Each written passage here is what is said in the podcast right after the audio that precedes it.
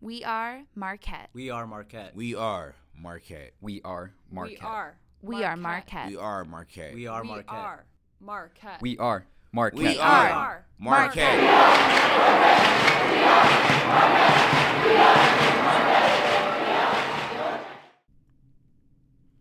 At the end of her sophomore year, Ellie Vonderhaar posted a photo on Instagram outside of Schrader Hall.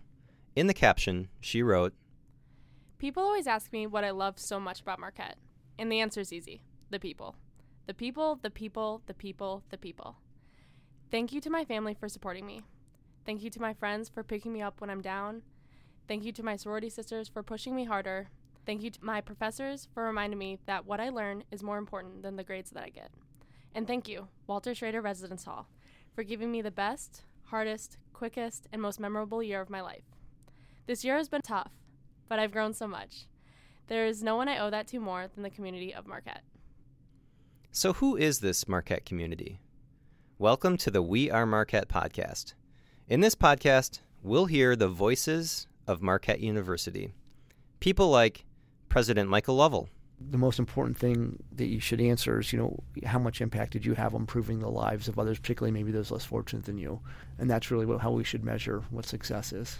Dean Dr. Kris Ropella, our ability to really to be at our best, our ability to serve the world, really comes through our relationship with other people, right? And our, and loving what we call loving other people. Student Affairs Vice President Dr. Xavier Cole, and the learning that happens in these diverse environments is rich beyond some people's imagination. You know, that's why they are what they are. The more diverse ideas we have, the more innovative and creative we can be. and many more people.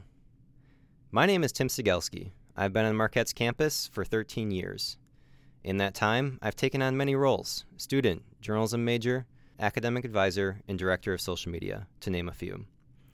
The best part of all those experiences on campus has been the people.